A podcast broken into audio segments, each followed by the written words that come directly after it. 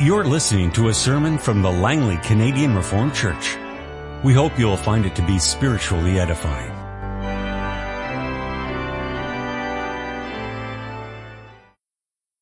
Let us hear the word of God. This afternoon, this fourth Sunday of Advent, we read from the prophecy of Micah concerning the coming of the Savior in the chapters four and five of his prophecy. In the last days, the mountain of the Lord's temple will be established as chief among the mountains. It will be raised above the hills and peoples will stream to it. Many nations will come and say, come, let us go up to the mountain of the Lord, to the house of the God of Jacob. He will teach us his ways so that we may walk in his paths. The law will go out from Zion, the word of the Lord from Jerusalem. He will judge between many peoples and will settle disputes for strong nations far and wide. They will beat their swords into plowshares and their spears into pruning hooks. Nation will not take up sword against nation, nor will they train for war any more.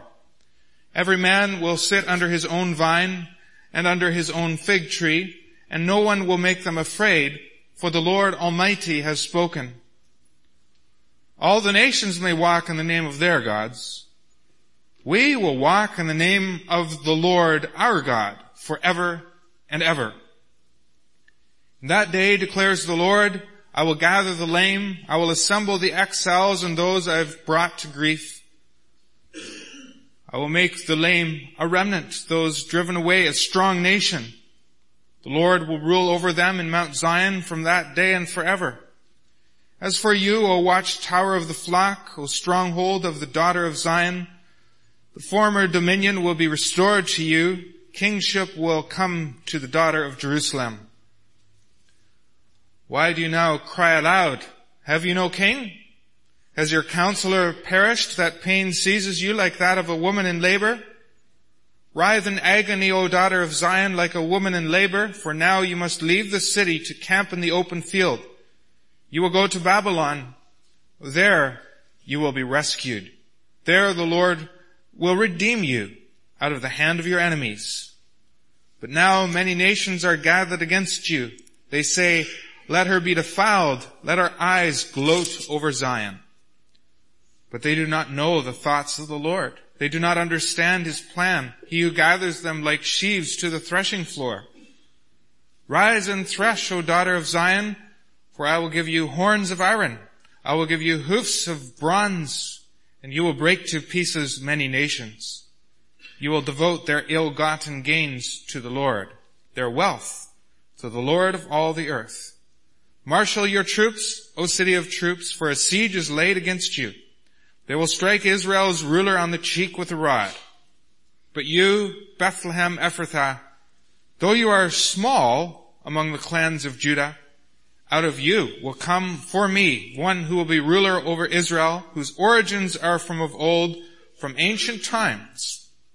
Therefore, Israel will be abandoned until the time when she who is in labor gives birth, and the rest of his brothers return to join the Israelites. He will stand and shepherd his flock in the strength of the Lord, in the majesty of the name of the Lord his God, and they will live securely for then his greatness will reach to the ends of the earth, and he will be their peace. Our text this afternoon is Luke chapter 2, the verses 1 through 7. In those days, Caesar Augustus issued a decree that a census should be taken of the entire Roman world. This was the first census that took place while Quirinius was governor of Syria. And everyone went to his own town to register. So Joseph also went up from the town of Nazareth in Galilee to Judea to Bethlehem, the town of David, because he belonged to the house and line of David. He went there to register with Mary, who was pledged to be married to him and was expecting a child. While they were there, the time came for the baby to be born. And she gave birth to her firstborn, a son. She wrapped him in cloths and placed him in a manger because there was no room for them in the inn. Beloved congregation of our Lord Jesus Christ, if the political pundits have it right, our government commissions two opinion polls every day. That's, that's how it is according to the political pundits. Our government, the government of Canada, commissions two opinion polls not every year, not every month, not every week, but every day. Now, whether this statistic is accurate or not, there's no doubt, I think, that politicians place a great deal of stock in the opinion polls. Now what does this dependence on opinion polls suggest? Well, among other things, it certainly suggests a great reliance on public popularity. And to a certain degree that is inescapable in a democracy such as our own, where the government is elected by popular vote. The people of the land choose the government. An obsession with such polls, however, is an indication, among other things, of a desire for power. If you know what everyone is thinking, what you can get away with, and what will, will win you votes, politicians believe, then you have a better chance of gaining power or gaining more power and popularity. In this way of thinking, your political strategy determines either your success or your doom as a politician. I'm sure you would agree, brothers and sisters, that in that way things aren't much different today than they were in the days leading up to the birth of Christ. Especially if you consider the history of things in that time. Caesar Augustus was in power. He was the emperor over the Holy Roman Empire. Why? Because he was a genius at political strategy. At least, that was the popular belief. And that still is among historians. Octavian, that was the name by which he was first known, had been part of the triumvirate together with Mark Antony and Lepidus after the murder of the great Julius Caesar. And Octavian was then named the chief heir of the emperor, who was Julius Caesar's nephew. So there was a triumvirate in power. Octavian, Mark Antony, and Lepidus. Lepidus was the first of the three to fall from power. This alliance couldn't last too long. And after Antony became involved with Cleopatra of Egypt, Octavian won a decisive victory over him at the famous Battle of Actium in 31 BC. Octavian was then acknowledged as Augustus Caesar by the Roman Senate, and he held power until his death some 40 years later. His strategy not only gave him the, the ability to procure power and to lim- eliminate his rivals in the triumvirate, it also made him successful in establishing peace in the Roman Empire, what is known as Pax Romana, the Roman peace. Now brothers and sisters, if there is one inescapable political factor which every politician and people must come to grips with, is the one we find in our text. Namely, That is not the will of the people that determines history and politics, nor is it the will of a genius political strategist, but rather it is the will of God and Father of our Lord Jesus Christ and His anointed one who determines all events on earth.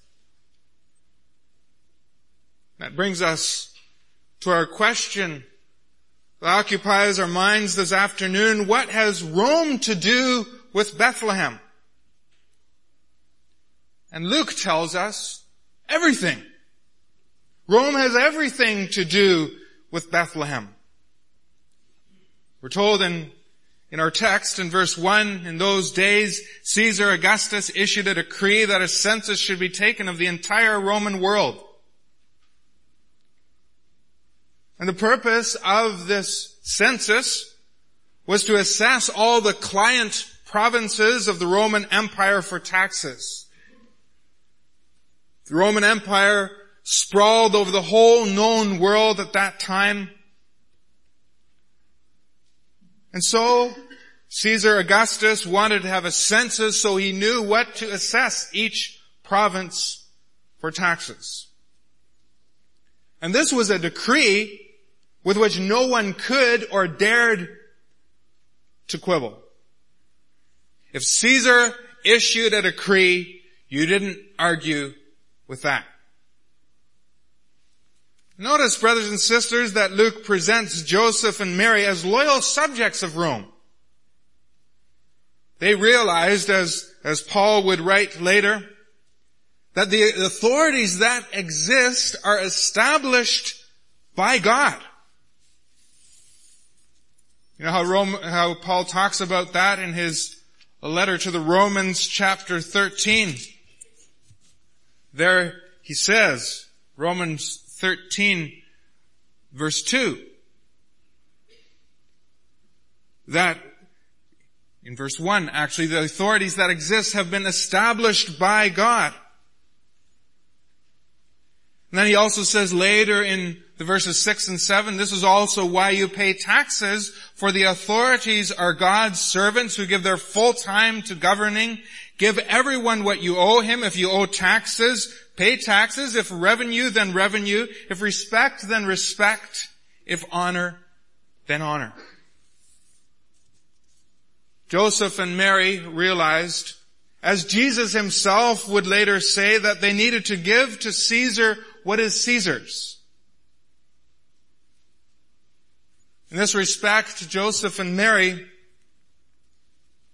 were faithful Israel, Israelites. They were upright and godly people.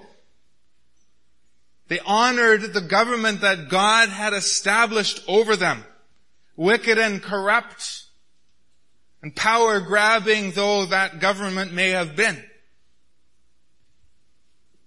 This certainly applies to us too, brothers and sisters. The government that God has established over us is a government to which we owe our respect, our honor. Yes, even our taxes. As upright and godly people, we need to render to Caesar what is Caesar's, so to speak. We need to render respect and honor to our prime minister, to our premier, to all those who govern over us, no matter who they are. For they have been established by God. They are God's servants, as Paul says. The authorities are God's servants. Paul says there in Romans 13 verse 6. So we don't speak of the government the way the citizens around us do. We pay our taxes. We don't hide things from the government. You know, Joseph and Mary could have made all kinds of excuses not to make that long journey from Nazareth to Bethlehem. Do you know how long that journey was? Almost a hundred kilometers. And they had to go on foot, maybe with the help of a donkey. But it still took three or four days. Remember that, that Mary was with child in her eighth month. And I'm sure the ladies among us who are with child at eight months would probably not want to go by foot on a journey like that. Almost a hundred kilometers long. But they went. They gave to Caesar the honor and the respect that was Caesar's. They didn't make excuses for themselves. And brothers and sisters, we also shouldn't make excuses when it comes to taxes, when it comes to laws that have been set in place by our government. We need to obey them. We need to follow them in every respect, unless, of course, we are commanded to do something that is directly contrary to God's law. As we see in our text, Luke, Dr. Luke as we know him, is a historian. He tells us what happened, what was going on in those days. He gives us, he gives us a picture of current events at the time of Jesus' birth. He gives us a, a picture of what was happening in that time. He's a historian. But notice that Luke is a historian of the Holy Spirit. He is a historian of a very, very special kind. He's a historian inspired by the Holy Spirit, guided by the Holy Spirit. So we should pay very close attention not only to what he says, but also how he says it.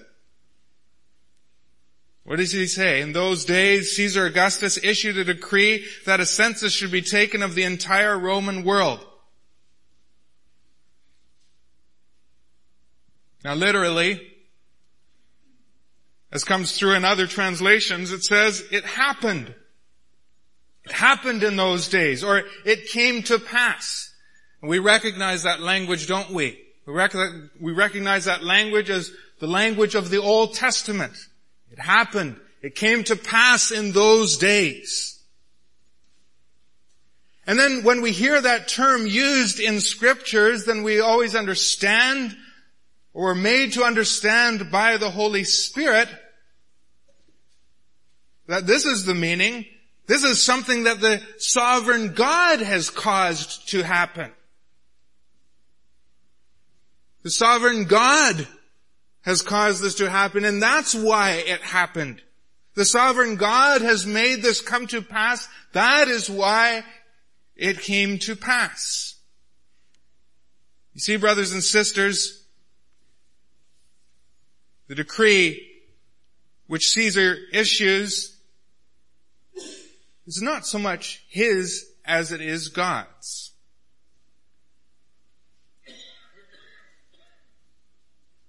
Literally, again, if we go back to the original and you will also find this in other translations, literally it says, it happened in those days that a decree went out from Caesar Augustus. Now the difference is very subtle, but significant. A decree went out from Caesar Augustus. You see, brothers and sisters, Caesar issues the decree, but it's God's decree. God had decreed long before Caesar was born, even long before Rome became a power to reckon with, God had decreed that the Savior would be born in Bethlehem as we read in Micah 5. The Lord had said, this is what will happen. The Lord had said that in Bethlehem of Ephrathah, the Savior would be born. See, brothers and sisters, to everyone else, even certainly to Caesar himself, it seemed as though the emperor was acting on his own initiative. The great Augustus Caesar has, has issued a decree you better listen. You better obey.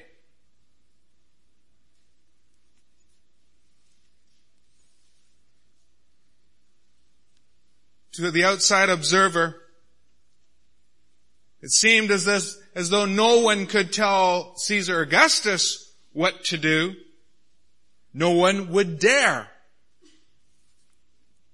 After all, was, was he, Octavian, not in power? Because no one, not even Lepidus and Mark Antony, could withstand his political will and genius? No, in fact, brothers and sisters, there's a pretty good possibility that Caesar Augustus didn't even know that the little hamlet of Bethlehem existed. Let alone that Joseph and Mary, who were in Nazareth, needed to be there to give birth to the Messiah. But that's okay, isn't it?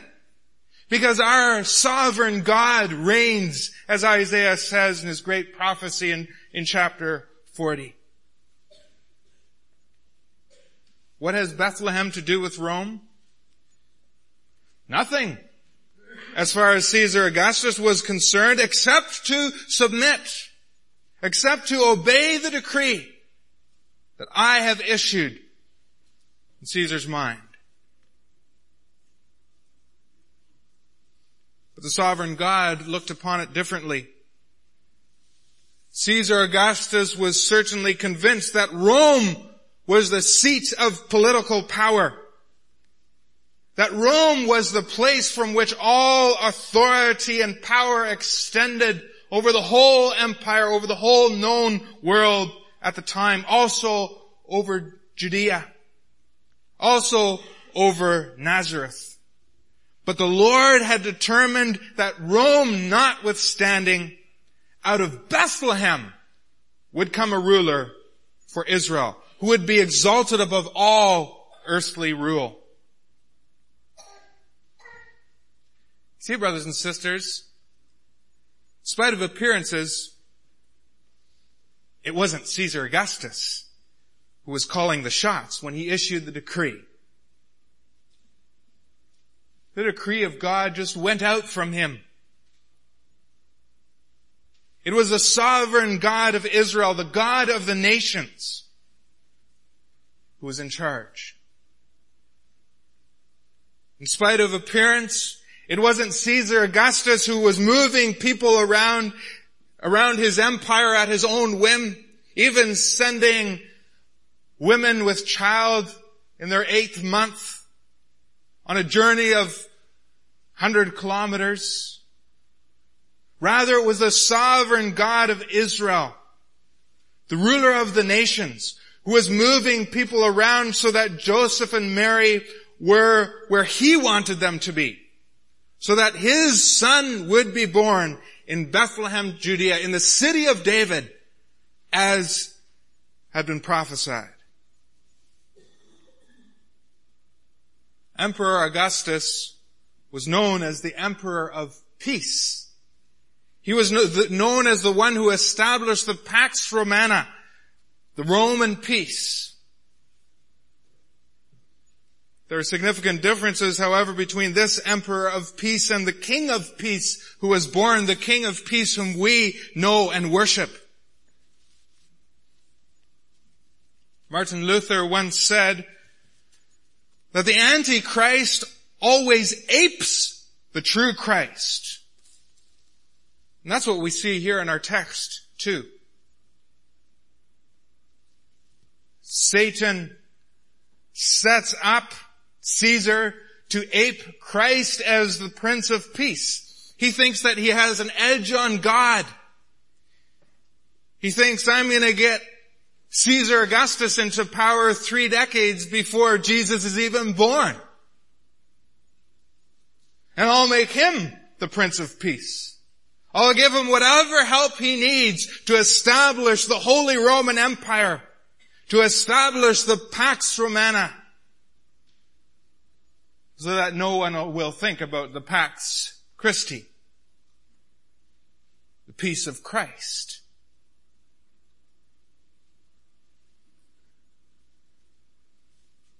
But he fails. The Powerful Emperor Augustus, the so-called King of Peace, apes Christ even though he doesn't even know it himself.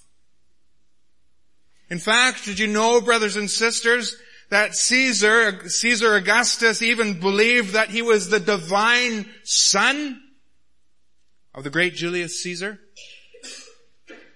Who was also honored as a sort of God king? Julius Caesar, Caesar Augustus' uncle, was believed to be a sort of God king, a divine king. And so Augustus Caesar was considered and even called son of God. That's really what the name Augustus means. Divine. Divine Caesar. Caesar, son of God. You see, Satan understands, doesn't he, brothers and sisters, that if he's going to get any credibility, if he's going to get any traction, then he needs to ape the real thing. And that's exactly what, what we're told would happen in Revelation 13 verse 10. Satan apes the Christ. Revelation 13 verse 11.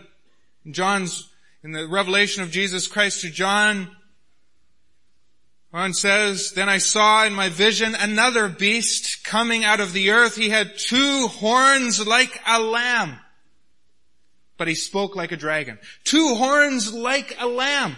Now why would he want to look like a lamb? Because he wants to ape the Lamb of God who takes away the sin of the world. He wants to present himself as the one who is going to bring salvation and redemption and peace and power. The beast that comes out of the earth has two horns just like the lamb. Because he is the deceiver of this world. But he fails. He at least is not going to convince the people of God who've believed and hoped upon Jesus coming. For notice the differences. Caesar Augustus didn't, didn't come to the throne by the right given to him by God, nor the privilege given to him by God, but Jesus did. God had never promised Caesar Augustus that he would sit on that throne and that his descendants would sit on that throne in the Holy Roman Empire forever and ever. He didn't promise that the, the Roman Empire would never end. But he did promise that to Jesus. Remember the promise that he had made to David that one of his descendants would sit on his throne and that that throne would last forever? We know what happened to Rome. It fell. But God's kingdom lasts forever and ever. His kingdom has no end. Caesar Augustus' throne didn't last, but Jesus' throne stands firm forever. There's another difference with Caesar Augustus. Power came before peace. Before he could bring peace to the Roman Empire, Caesar had to flex his military muscles and because the, peace that he brought to the Roman Empire was a fragile peace, the power he possessed was as temporary as the man himself was. Caesar Augustus died, and so did the Holy Roman Empire. You say Christ also possesses power. Yes, he does, but he does that through peace. First, Christ brings peace by shedding his blood And then he receives power from on high. And the peace that he brings is an everlasting peace. Just like the power and authority that he's been given by the Father. Caesar Augustus must bring peace to Rome through power. But Jesus obtains power by bringing peace. That's what we read in Philippians 2, which we'll also sing later. Your attitude should be that the same as that of Christ Jesus, who being in very nature God did not consider equality with God something to be grasped, but made himself nothing, taking the very nature of a servant, being made in human likeness, born as a baby in a manger in Bethlehem. And being found in appearance as a man, he humbled himself and became obedient to death, even death on a cross. What did he do? By that death, he, he procured our peace. And only once he had procured our peace by shedding his blood, only then was he given all power as Paul says, therefore God exalted him to the highest place and gave him the name that is above every name, that at the name of Jesus every knee should bow in heaven and on earth and under the earth, and every tongue confess that Jesus Christ is Lord to the glory of God the Father. What has Rome to do with Bethlehem? Everything, you see. It has been said, as I'm sure you know, it has been said that all roads lead to Rome. Well, maybe they used to, but not according to the gospel. According to the gospel, Rome is just a, a signpost along the way. A signpost, in fact, that will fall over and that will be thrown in the trash.